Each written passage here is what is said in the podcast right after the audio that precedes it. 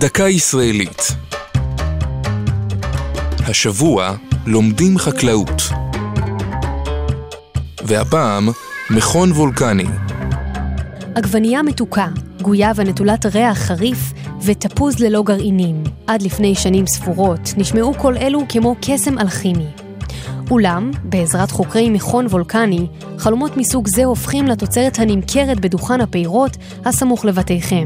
מנהל המחקר החקלאי, או מכון וולקני, הסמוך לבית דגן, הוא המוסד הגדול ביותר בארץ למחקר חקלאי.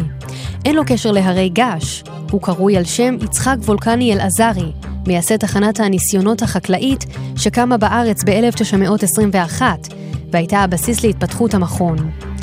המרכז מסייע לחקלאים בפתרון בעיות, וגם יוזם ומבצע מחקרים חקלאיים בתחום ההנדסה ובטיחות המזון.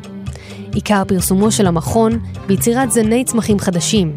רבים מפיתוחיו זכו להצלחה מקומית, וגם בחו"ל מובעת דרישה גדולה לסחורה הישראלית הייחודית. כך לדוגמה, זן הקלמנטינות אור, שפותח במכון וולקני, הוא כיום מהזנים המבוקשים בעולם ומוביל בנטיות החדשות של העדרים. זו הייתה דקה ישראלית על לומדים חקלאות ומכון וולקני.